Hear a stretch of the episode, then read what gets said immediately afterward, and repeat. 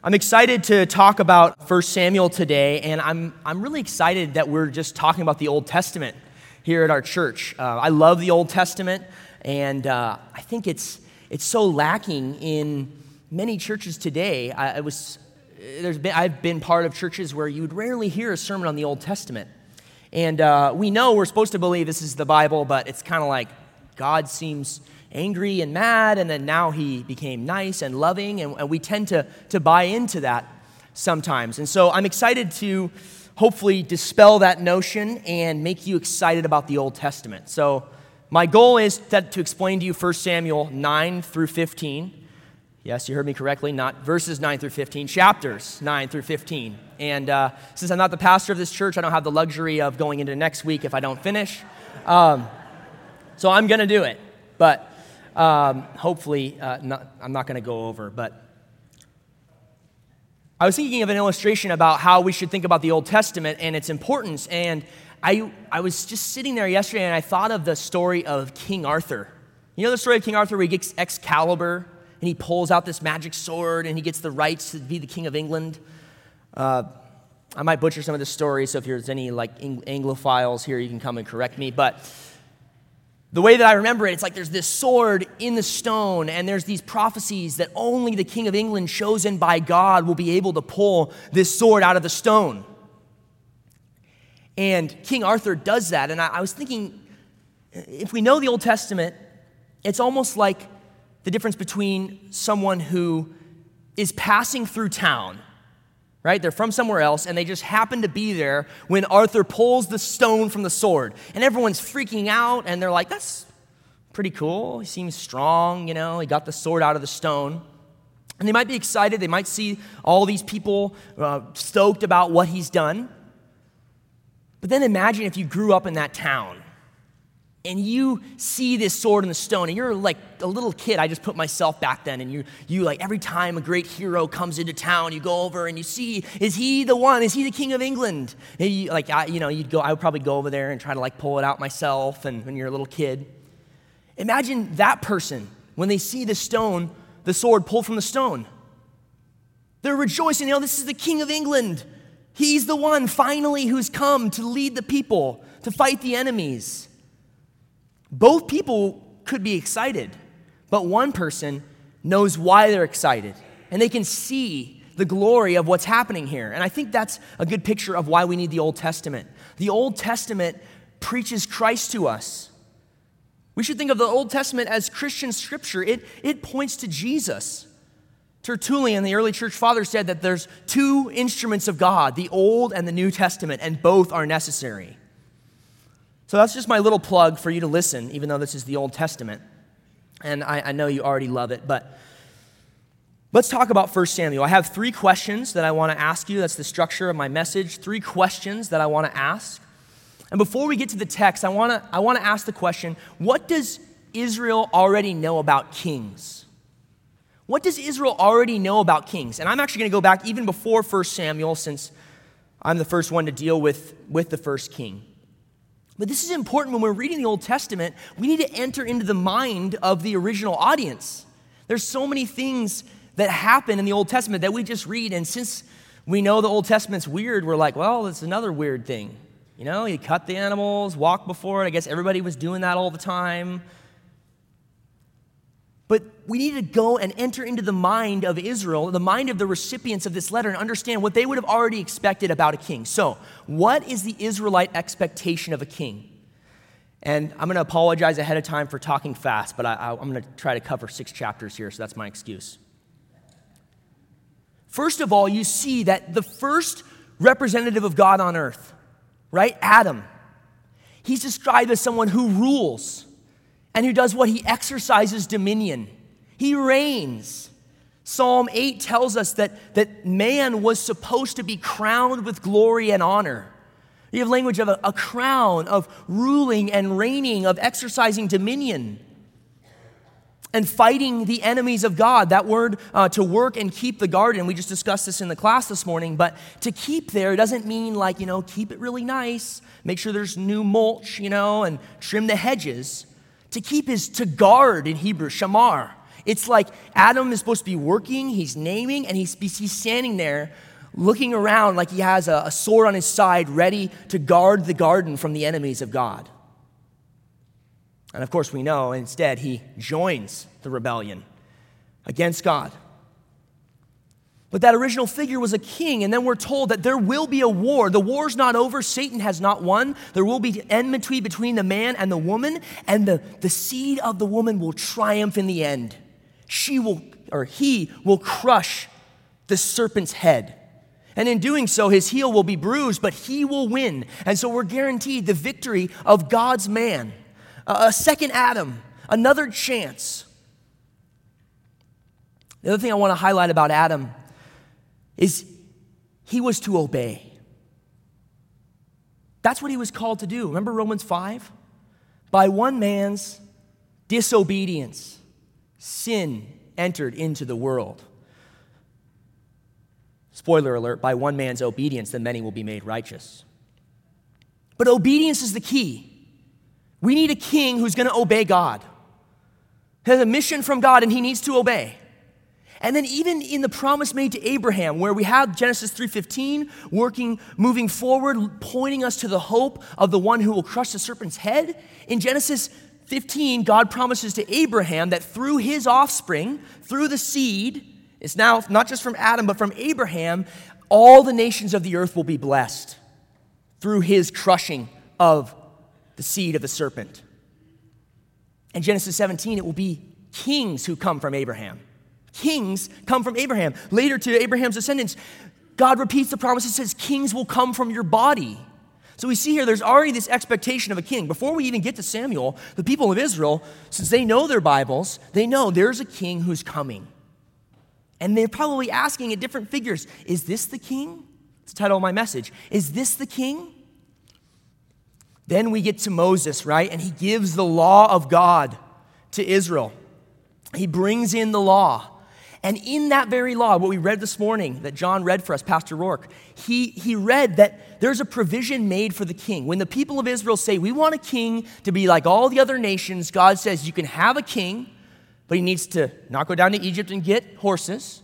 He needs to not have a lot of gold or a lot of wives. There's one professor that I had that he would always just term that the three G's gold, gals, and giddy up.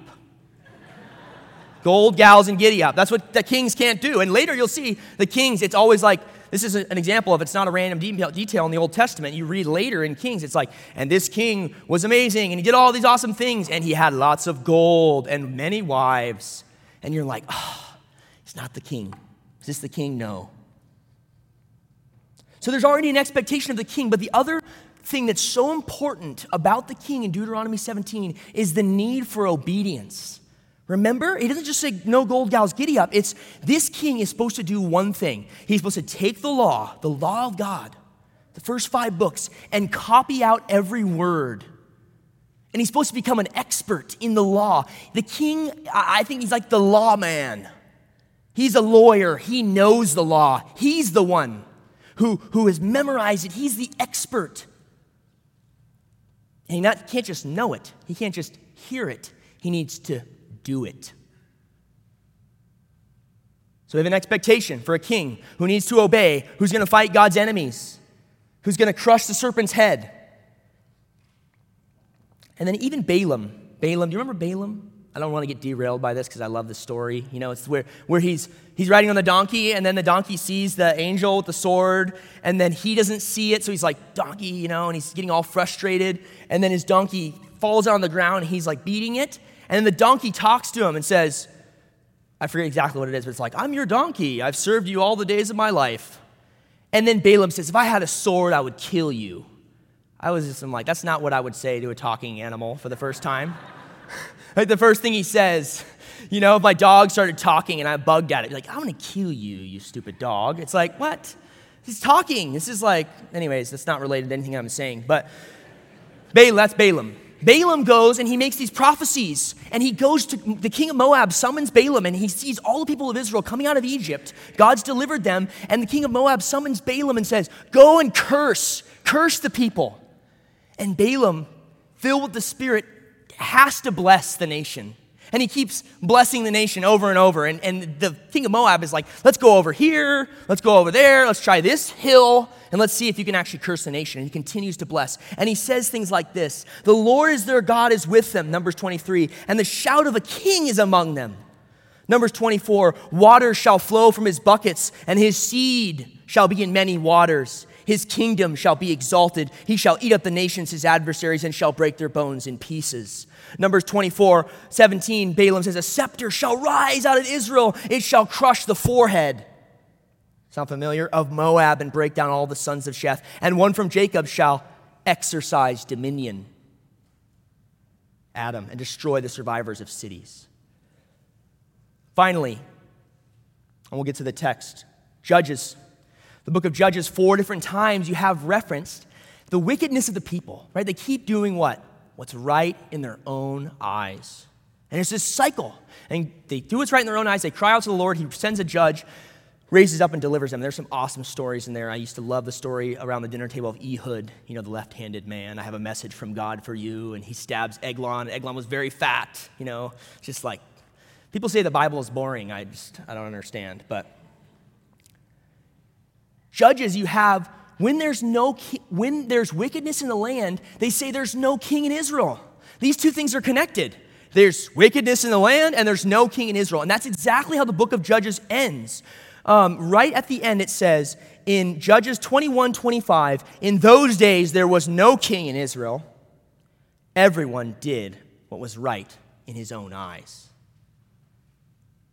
This is the expectation of Israel. Samuel doesn't introduce them to the hope of a king. They're already expecting it. And we've seen that in, in 1 Samuel 2, right? In, in the prayer of, of, of Hannah, Hannah, the great theologian. What I also love too is it says in there, um, John kept emphasizing Hannah Rose, which is my wife's first and middle name. So she got name dropped throughout the whole sermon, Hannah Rose. It's one of my favorite verses in the Bible because of that. But but what, what, is, what is Hannah, the last part of her prayer? Yahweh will judge the ends of the earth. He will give strength to his king and exalt the power of his anointed, anointed Mashiach, Messiah. She's looking for the Messiah. She's looking for the king. Hannah is a theologian. She knows all of this stuff. And this is the hope of the people of Israel. The common people knew this and were expecting it. And they need a king. Let me just catch us up to our passage in 1 Samuel. As we heard, it starts off with a barren woman. And what does Deuteronomy 28 say? Barrenness for Israel is a curse from God. If you are obedient, Israel, you will have fruit of the womb. If you're disobedient, you'll be barren. Now, to be very clear, that's for the Mosaic covenant only. That's for Israel. That's not true today. Uh, it's not a sign of God's curse uh, to be barren. But then it was. So we should be thinking okay, they're breaking the law, right? When we read Samuel, this is bad. Uh, Pastor Rourke already told us about this. I'm just reminding you. And then you also see defeat, defeat in battle, right? They go out to fight the Philistines and they think, we're going to just bring this ark, it's like a good luck charm, into battle. And it's taken. And by the way, the Philistines have better theology than the Israelites at this point because when they see the ark, they say, oh no, we're going to be defeated like the Egyptians.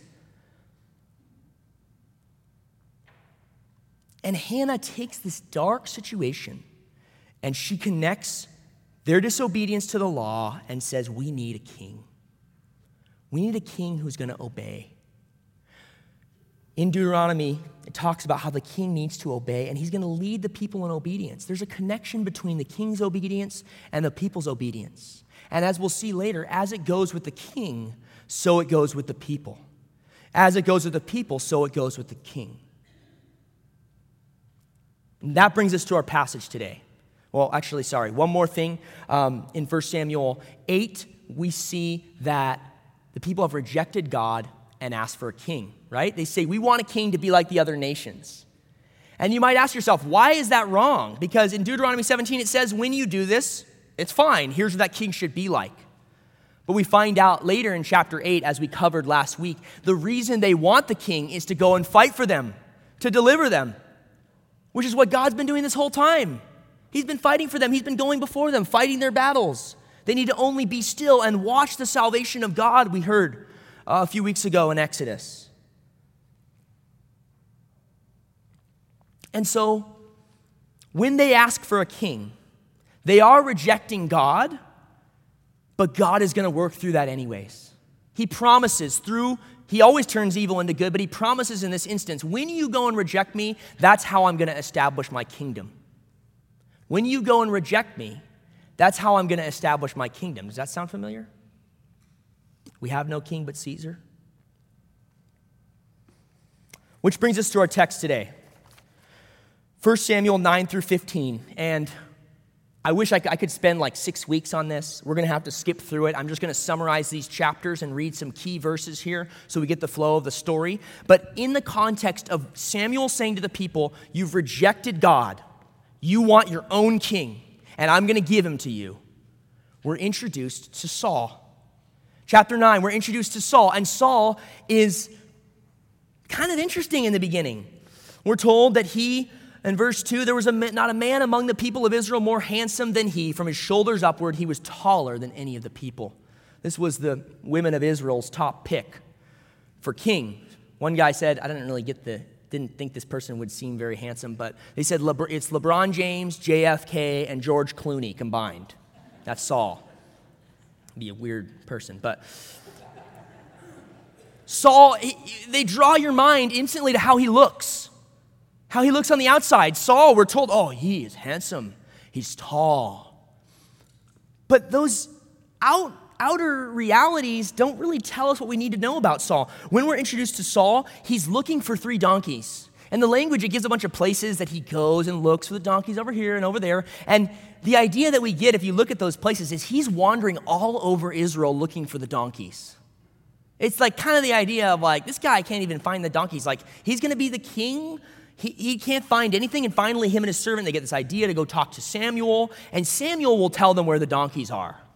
And that's how we're introduced to Saul. And they're like, and Saul's like, I don't have any bread to give him. He's not going to tell me where the donkeys are. And his servant's like, I have a coin, you know, I have some money to give him. It's just, it's, it's supposed to be kind of odd. Where here's this king, and then he's kind of a, a klutz. He doesn't really know what's going on. But God also says to Samuel, he's working through this and says, Samuel, when you see this man, he's going to be the king. You're going to see this man, and he's going to be the king. And so in 1 Samuel 9, we, we are told that. And specifically, I want to point out one more thing about chapter 9. It says that Samuel says, to, or the Lord says to Samuel, when you see this king, he's going to do something very specific. He's going to restrain Israel. Remember judges? They keep disobeying.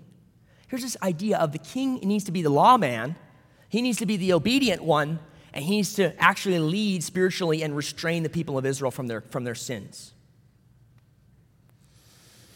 And then Samuel tells Saul, okay, I want to talk to you alone. Send your servant away. This is how chapter, chapter 9 ends.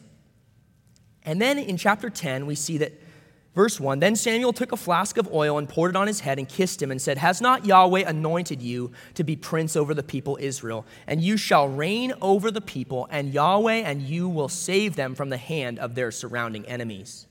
And this shall be the sign to you that Yahweh has anointed you to be prince over his heritage. And then he gives this long passage about what the sign is going to be. Before we get there, I just want to say here's what, what Samuel says to Saul You are the king. You're the promised one. Yahweh and you together are going to bring salvation from Israel, for Israel. And so there's this good news. And maybe we think, you know, Hannah says the humble will be exalted. Saul has a humble start, but maybe this is the king. And we're supposed to ask, ask ourselves, is this the king? And Samuel says, You'll know if it's the king or not by a specific thing. You're going to go out, you're going to meet a group of people, and they're going to tell you um, that they're going to tell you that your donkeys have been found, and now your dad's worried about you instead of the donkeys. Then you're going to uh, uh, go somewhere else, and um, you're going to meet three men going up to the temple. And then after that, you're going to meet a group of prophets near your home in Gibeah, and they're going to all start prophesying, and then you're going to prophesy. And then you'll know that what I'm saying is true. We can't get into all the details of that, but the Spirit of the Lord, God's choice of the king, rushes upon Saul and he prophesies. He's a king, but he's also going to be a prophet. Samuel was a, a priest, but he was also a prophet.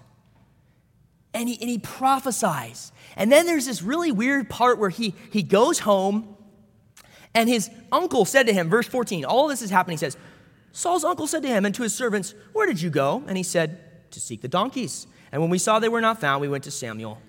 And Saul's uncle said, Please tell me what Samuel said to you. And Saul said to his uncle, He told us plainly that the donkeys had been found, but about the matter of the kingdom of which Samuel had spoken, he did not tell him anything. So his uncle's like, How was your day? What happened? He's like, Oh, I found the donkeys. Maybe Saul had already had an interesting life, but this seems like a, a kind of a, a, mistake. He doesn't seem like he's confident about God's choice. I do, I do think we're supposed to notice that. And then we get to this important section in verse 17 where Saul is actually proclaimed king. Now he's actually going to be proclaimed king. And verse 17 says Now Samuel called the people together to Yahweh at Mizpah, and he said to the people of Israel, Thus says Yahweh, the God of Israel. I brought up Israel out of Egypt, and I delivered you from the hand of the Egyptians and from the hand of all the kingdoms that were oppressing you.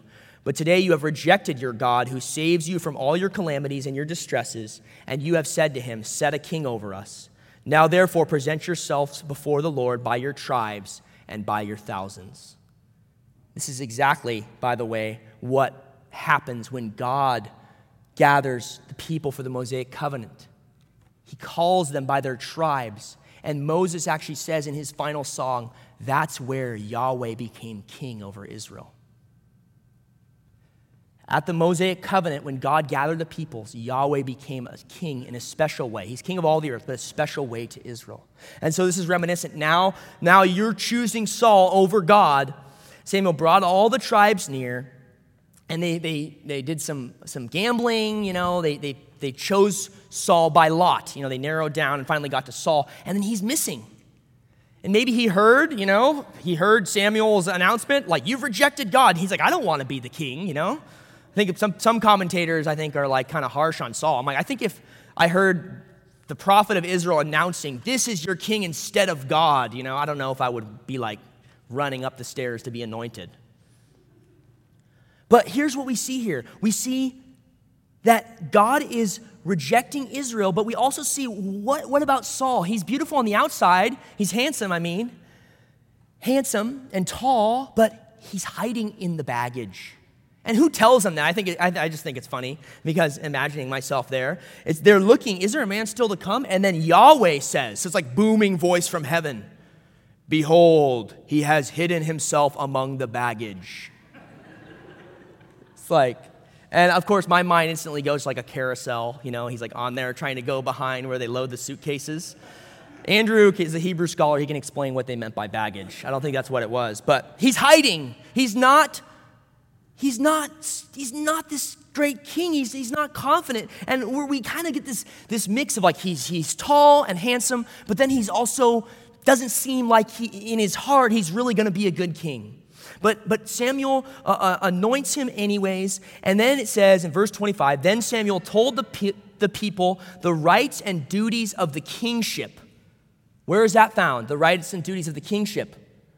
Deuteronomy 17. We read it this morning. And he wrote them in a book and laid it up before Yahweh. Then Samuel sent all the people away, each one to his home. Saul also went to his home at Gibeah, and with him went men of valor whose hearts God had touched. But some worthless fellows said, How can this man save us? And they despised him and brought him no present, but he held his peace. All right, we're doing good here on time. So here's what happens now Saul doesn't seem great in the way he acts. He looks good on the outside, and even the people notice this, right? They, they say, they say um, Samuel even says in verse 24, Do you see him whom Yahweh has chosen? There's none like him among all the people. And all the people shouted, Long live the king. But then in verse 11, uh, uh, you see Saul, he's been chosen as king, but then he's doing something. He's out in the fields behind the oxen. And you kind of see this back and forth. Like Saul's this great king, but then he's doing things that's like, I don't think that's just what kings did back then. That's, that should be odd to us. Why is Saul now behind the oxen? He was just proclaimed king of Israel, king of all 12 tribes, and then, and then he's behind the oxen. So it seems like Saul hasn't really stepped into his kingship yet. But the event that brings Saul to really start acting like a king is there's this man named Nahash, Nahash the Ammonite, and he sieges this city called Jabesh Gilead. And I would love to get into the history of Jabesh Gilead in Judges and how it's connected to Saul's ancestors and how the 12, there's all these connections, but I don't have time. So you can talk to me about it after if you're interested. But there's a city, Jabesh Gilead, where Saul probably had some relatives, and they're being attacked. And Nahash the Ammonite says, I, he surrounds the city and he says, I'm going to take out all your right eyes, and then I'm going to let you live so that Israel is ashamed. Here's a direct attack on God's people. Remember what the king's supposed to do? He's supposed to fight the battles. He's supposed to save the people of Israel. He, he, he's, he's supposed to, to fight for the people. And so, what's Saul going to do? He's plowing the oxen, but then we see uh, for the second time the Spirit of Yahweh rushes upon Saul. The Spirit empowers him. This is not the same way the Spirit uh, uh, seals us, it's, a, it's connected to his office. It's later removed, and David says, Take not your Holy Spirit from me. That's, that's different here. But what we see is Saul, filled with the Spirit of God, rushes when he heard these words, and his anger is greatly kindled. And what he does is he takes his oxen and he cuts it up into pieces and sends pieces out all over Israel and says, So shall it be done to your oxen if you do not come and fight with me today. He rallies the people, and they all come out, and it says they come out as one man. Saul is this unifying force, and he's, he seems to be courageous. It's almost like he's turned a corner. Maybe this is the humble one who will be exalted in 1 Samuel 2 in Hannah's prayer. And it seems like, wow, Saul is really stepping into his, his kingship, and he actually fights the battle. He destroys, it says, and they came in the midst of the camp in the morning watch and struck down the Ammonites until the heat of the day. And those who survived were scattered so that no two of them were left together. Maybe this is the king we'd be forgiven for asking, Is this the king? Because God already promised that he would set up his king through the rejection of him as king. And now we see this great deliverer. And then, even better, the people say to Samuel, look at verse 12. Then the people said to Samuel, Who is it that said, Saul, Saul reign over us? Bring the men that we may put them to death. People are like, Who didn't like Saul? Let's kill him. And Saul says, right here, verse 13, maybe this is the king. He says, Not a man shall be put to death this day, for today Yahweh has worked salvation in Israel. He gives credit to the Lord and he says, Don't put them to death. He shows the Lord's character. He's merciful and gracious to these people who seem like they were his enemies. This is good. This is uh, making us think maybe this is the king, the promised one who will fight our battles for us. And then Samuel renews his kingdom. He goes up to Gilgal and they basically redo the ceremony and say Saul has basically stepped up to the plate and is now truly the king. And they sacrifice peace offerings before Yahweh, and there Saul and all the men of Israel rejoice greatly. This is exciting. Finally, there's a king. Even though we sin by asking for it from Israel's perspective, there's still a king, and he's fighting our battles, and he's leading us, and he's merciful and gracious, and he gives credit to Yahweh. Is this the king? And now we'll see the answer. Chapter 12. Samuel, it's his farewell address. It's nearing the end of his life, and he asks the people a question Have I ever done anything to you?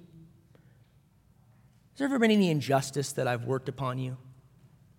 they say, No, Samuel, you've been a great leader. We don't have any, we don't have any witnesses against you. The Lord is witness against you, and the anointed is witness to this day that you have not found anything in my hand. But then Samuel says to the people, The Lord is witness who appointed Moses and Aaron and brought your fathers up out of the land of Egypt. And he repeats the history of God's salvation of Israel. He brought them out of Egypt, he defeated their enemies, he was a good king. But then he says in verse 12, instead of trusting the Lord, instead of crying out to the Lord, instead of knowing the Lord will fight our battles for us, he says, and he says, and when you saw that Nahash the king, verse 12, of the Ammonites came against you, you said to me, No, but a king shall reign over us when Yahweh your God was your king. And for whom you have asked, behold, Yahweh has set a king over you. If you will fear Yahweh and serve him and obey his voice and not rebel against the commandment of Yahweh, and if both you and the king, and if both you and the king who reigns over you will follow Yahweh your God, it will be well. But if you will not obey the voice of Yahweh, but rebel against the commandment of Yahweh, then the hand of Yahweh will be against you and your king. You've rejected God. And now, your blessing is based on the king. And it's a king that you've chosen. I haven't chosen this king. I've let you have him, but it's not the king of God's choosing that we'll see later in Samuel. And so, this, this feeling we're supposed to get when we get to this point in the passage is a, a disappointment. Samuel's saying, Now you're stuck with your king. And based on what he does and based on what you do, you're going to be judged. But I do want to bring out one principle here that's really important for understanding this story. And I think this will all make sense at the end, so stay with me. But there's this idea that the king and the people are integrally connected. What the king does affects the people, and what the people do affects the king. The king has to follow the Lord, and so does the people. And, and, there's, there's not really a mixing. And actually, later, as we get more ideas about the Messiah and who he'll be, by the time of the suffering servant um, songs in Isaiah, God addresses the king as Israel. He even says, Israel, and he's referring to the Messiah. So we're starting to see here this connection between God and his people. That as it goes for the king, so it goes for the people. As it goes for the people, so it goes for the king. And Samuel calls down uh, thunder from Yahweh to prove that everything he's saying is from God. And this is like having, uh, it's thunder in the wheat harvest, it's like having thunder in June, and it probably destroys the crops. This is a verification of what he said. And how do the people respond? Verse 19. And all the people said to Samuel, Pray for your servants to Yahweh your God that we may not die, for we have added to all our sins this evil to ask for ourselves a king. And Samuel said to the people, Do not be afraid. You have, you have done all this evil. Yet do not so- turn aside from following Yahweh, but serve Yahweh with all your heart. And do not turn aside after empty things that cannot profit or deliver, for they are empty. For Yahweh will not forsake his people for his great name's sake, because it has pleased Yahweh to make you a people for himself. Moreover, as for me, far be it from me that I should sin against Yahweh by ceasing to pray for you, and I will instruct you in the good and the right way. Only fear Yahweh and serve him faithfully with all your heart, for consider what great things he has done for you. But if you still, here's our principle again, but if you still do wickedly, you shall be swept away, both you and your king. So Samuel kind of is the bearer of bad news. He says, You've rejected Yahweh. You have your king. And as it goes for the king, so it goes for the people. It's almost like, okay, we'll see what happens here. And then we get into Saul's downfall. Uh, chapter 13, we see that Saul is reigning over Israel and the Philistines come out to fight, and there's tons. It's a huge army. And the people of Israel are so afraid. They're running, they're hiding in caves, they're even crossing the Jordan and going to a different place. They're going towards other areas where the Philistines are to hide out. This is scary. Philistines are here. What's the king going to do? Is he going to defeat the enemies? Is this the king? And we kind of ask, sort of more aware that it's probably not. But we still are asking, is this the king? And it says that all the people, in verse 7, followed Saul trembling. They're afraid. Verse 8, he waited seven days, a time appointed by Samuel, but Samuel did not come to Gilgal, and the people were scattering from him. So Saul said, Bring the burnt offering here to me and the peace offerings, and he offered the burnt offering. As soon as he had finished offering the burnt offering, behold, Samuel came, and Saul went out to him to meet him and greet him, Samuel said, What have you done? And Saul said, When I saw the people were scattering from me, and that you did not come within the days appointed, appointed, and that the Philistines had mustered at Michmash, I said, Now the Philistines will come down against me at Gilgal, and I have not sought the favor of Yahweh, so I forced myself and offered the burnt offering. And Samuel said to Saul, You have done foolishly. You have not kept the command of Yahweh, your God, with which he commanded you. What's going on here? There's, there's a lot going on here, but here's what I want to point out. Saul is supposed to be the lawman, remember? The king knows and obeys the law. He's the expert. He wrote and copied every part of the law. And what does the law say? Who can offer sacrifices? The priests, the Levites. Saul is showing here, and we're supposed to notice this is not the law man. This is not the Torah man. This is not the king who obeys. He doesn't even know enough to, to wait for the Levitical priest to offer the sacrifice, or if he knows enough, he doesn't care. This is the first real concrete evidence. This is not the king we've been waiting for. And, and Samuel says, but now your kingdom shall not continue. Yahweh has sought out a man after his own heart, and Yahweh has commanded him to be prince over his peoples because you have not kept what Yahweh commanded you. Based on Saul's disobedience, it's not going to be his descendants who reign on the throne. We're almost done with the second question here, and then we'll, we'll answer how this applies. And in chapter 14, we see Jonathan, not Saul. He's the one. He's kind of a foil of Saul, and he shows that Jonathan actually is trusting the Lord. He fights the battles for Saul, and it's only once he begins to win that all the people follow Jonathan instead of Saul. And then Saul makes this rash vow. He says, If anyone eats any food before we get to these people, let him be killed. And Jonathan, his son, the one who's worked this great salvation, doesn't know about it. And so what does he do? He finds some honey and he takes the tip of his staff, puts it in his mouth, and it says his eyes became bright. They're running after the Philistines. Seems like God's given them into his hand. And then Saul says, No more calories and they're expected to keep fighting. And then Jonathan says, The salvation wasn't as great as it could have been today because of your rash vow. And then the chapter ends with all the people coming together and casting lots, and they're figuring out whose fault it is. And the lots fall upon Jonathan. And Saul says, I'm going to put you, Jonathan, my son, to death. And here's what I think we're supposed to notice here the law provided for rash vows. In Leviticus, if you made a rash vow, there was a way to get out of it. You, you offer a certain sacrifice. And the word here for what the people do is the people actually redeem Jonathan. They say, Saul, you're not going to kill Jonathan. And I think that word here is them redeeming him, them offering that sacrifice to God, saying, Saul made a rash vow, but there's a way out. So, what do we see here? The people are teaching the king the law. The king is supposed to be the expert. He's supposed to be the lawman. He's supposed to be the obedient one. But instead, the people, it's flipped. And even if that's not the case, we see here Saul doesn't understand the heart of the law. That's what Deuteronomy is all about. He's making these rash vows. He's not a good leader. It even leads to the people, instead of sacrificing, they actually eat all of the animals with the blood, which is another thing that points out that Saul is not the leader we're expecting because he's not the king who follows the law. And finally, chapter 15. I'm going to just read this here and we'll, we'll end. Um, I think it's helpful to read the whole thing. Verse 1 And Samuel said to Saul, Yahweh sent me to anoint you king over his people Israel. Now therefore listen to the words of Yahweh. Thus says Yahweh of hosts, I have noted what Amalek did to Israel in opposing them on the way when they came up out of Egypt. Now go and strike Amalek and devote to destruction all that they have. Do not spare them, but kill both man and woman, child and infant, ox and sheep, camel and donkey. I'm going to skip ahead a little bit. So the Kenites departed from among the Amalekites, and Saul defeated the Amalekites from Havilah as far as Shur, which is east of Egypt. Saul's so far doing what he's supposed to. And then here comes another disappointment. Verse 8 And he took Agag, the king of the Amalekites, alive and devoted to destruction all the people with the edge of the sword. But Saul and the people spared Agag and the best of the sheep, and the oxen, and of the fattened calves, and the lamb, and all that was good, and would not utterly destroy them.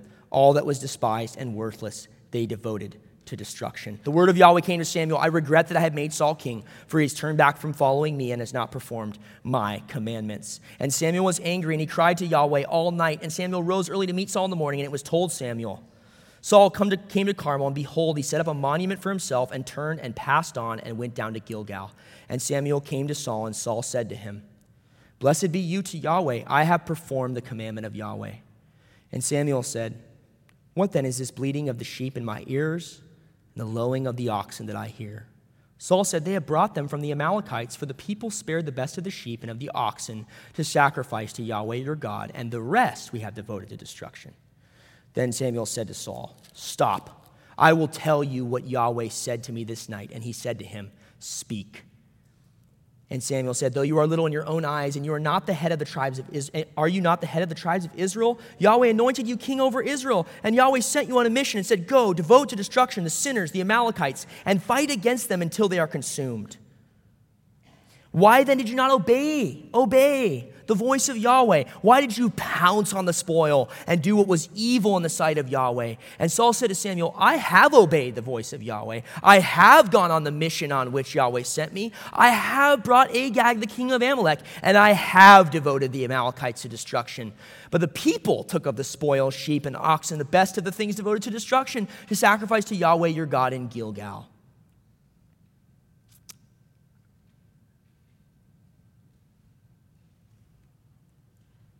Then Samuel says, Has Yahweh as great a delight in burnt offerings and sacrifices as in obeying the voice of Yahweh?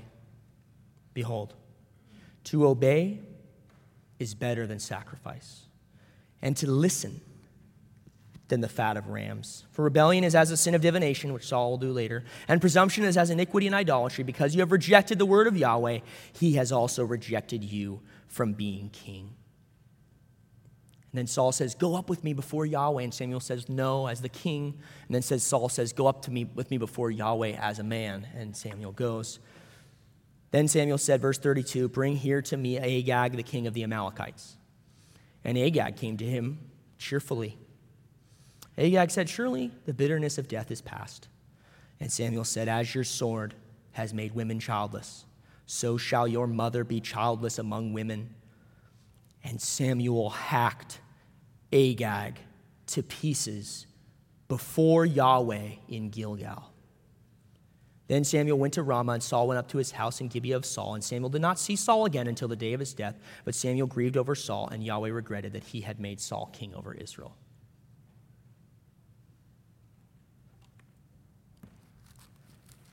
Deuteronomy 25. This is the law that, that Saul was to have memorized, to have written down, to know, to be the king, the lawman that he already, we already know he isn't because he, he offers the sacrifices and doesn't know that part of the law. He doesn't know about ransoming from rash vows. Deuteronomy 25, there's some miscellaneous laws. Verse 11 is very interesting. I'm not going to read it. I'm glad I don't have that section to preach today. Uh, but if you skip down to verse 17, around all these different commands, we'll see this here's a command from God. Along, along with all the commands of sacrifice, along with all these other commands, what does it say? Verse 17 Remember what Amalek did to you on the way as you came out of Egypt, how he attacked you on the way when you were faint and weary and cut off your tail, those who were lagging behind you, and he did not fear God. Therefore, when Yahweh your God has given you rest from all your enemies around you in the land that Yahweh your God is giving you for inheritance to possess, you shall blot out the memory of Amalek from under heaven. You shall not forget. This is the book that Saul is supposed to be living by. He memorized it, he teaches the people. And yet again, Saul shows himself to not be obedient. He's not the obedient king, he's disobedient. In offering sacrifices, yes, also in um, not the rash vow, and then in this situation by not destroying Amalek. And, and I want to just, just point out here, sometimes we get distracted by this in apologetics to try to say, you know, how do we explain this? I can talk to you more about this after, but we need to remember that God is the judge of every person that has ever lived on this earth. And in this situation, God had appointed judgment immediately. Not for afterlife, but he had judged people then, and that is his right. And we are the clay, and he is the potter. And we should not say to him, What have you done? There's more we could say about that, and there's differences. Even Abraham, he's making treaties, and Moses, it's the kingdom, you know, kingdom principles. It's an intrusion from God's judgment on earth. And I, I can talk to you about that after, but we need to close. There's one more thing that I want to want to point out. Remember Numbers 24? Remember how I read from that? It's the prophecy from Balaam, and it's like, he's going to be this king over all the nations. I didn't read the whole thing. Numbers 24, verse 7, here's the prophecy of Balaam, way before, as the people come out of Israel. He says, not only do we see that he's supposed to kill Agag from Deuteronomy, the law that he's supposed to have memorized, but we also see Numbers 24, verse 7, about the Messiah waters shall flow from his buckets, and his seed shall be in many waters. His king shall be higher than Agag, and his kingdom shall be exalted. He shall eat up the nations, his adversaries, and shall break their bones in pieces. There's a prophecy that the king who comes is going to defeat the nations. He's going to defeat Amalek. And Saul has this opportunity, and he knows his prophecy. He's supposed to, because he's written it down, and he knows the duties of the law, and he's supposed to obey God. He's been sent on a mission. Just like Adam, he's supposed to guard the garden. I think you actually see parallels there where Saul sees that all of this stuff is good. And the people pounce on it, but it's good. And then he blames the people. It wasn't me, it was the people. It's like Adam. And Saul is disobedient. So, just like Adam's disobedience, we see highlighted here Saul's disobedience. And so, how does this fit in redemptive history? Point number three Saul's, Saul shows us our need for an obedient king. This is the point of this message. Saul shows us our need for an obedient king. Saul points to the king who would actually obey through his disobedience. And we see pictures on the positive side later in David, but, but I want to go back, and we'll, we'll close with this, but I want to go back to 1 Samuel 15 when he says, Has Yahweh as great delight in burnt offerings and, and sacrifices as in obeying the voice of Yahweh? Behold, to obey is better than sacrifice, and to listen than the fat of rams. It's better to obey and to listen than to sacrifice. And what does David? Sing to the Lord in Psalm chapter 40. Right? What does David say? He says, Sacrifice and offering you have not desired, but you have given me an open ear. Remember, it's better to listen than the fat of rams. Burnt offering and sin offering you have not required. Then I said, Behold, I have come in the scroll of the book it is written to me. He, he sees the lawman. He's paying attention to the book. I desire to do your will, oh my God. Your law is within my heart. Not just external obedience, but obedience from the heart. And David says, sings this, but we, we know from, from the book of Hebrews that this is not fulfilled in David because what does David do? His heart is led astray, he fails. But, but what, what do we need? We, Saul points us to the, the need for the obedient king. And we see that this is Christ. Hebrews 10, verse 5. Consequently, when Christ came into the world, as he's coming into the world, what does he say? Sacrifices and offerings you have not desired, but a body have you prepared for me. In burnt offerings and sin offerings you have taken no pleasure. Then I said, Behold, I have come to do your will, O God, as it is written of me in the scroll of the book. When he said above, You have neither desired nor taken pleasure in sacrifices and offerings and burnt offerings and sin offerings, these are offered according to the law. Then he added, Behold, I have come to do your will will, he does away with the first in order to establish the second. And by that will, we have been sanctified through the offering of the body of Jesus Christ once for all. We have an obedient king.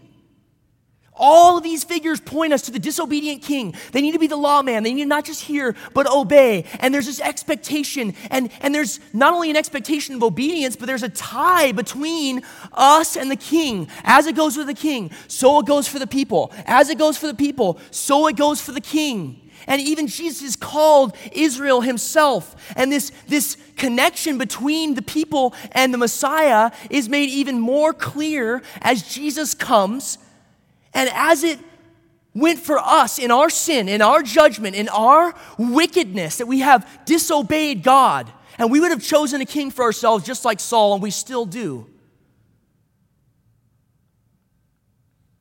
He took that. As it went for us, it went for him. He was punished for things that he had never done. And as it went for him, so it goes for us. He obeyed the law perfectly, and he was raised from the dead, and we are justified in his resurrection.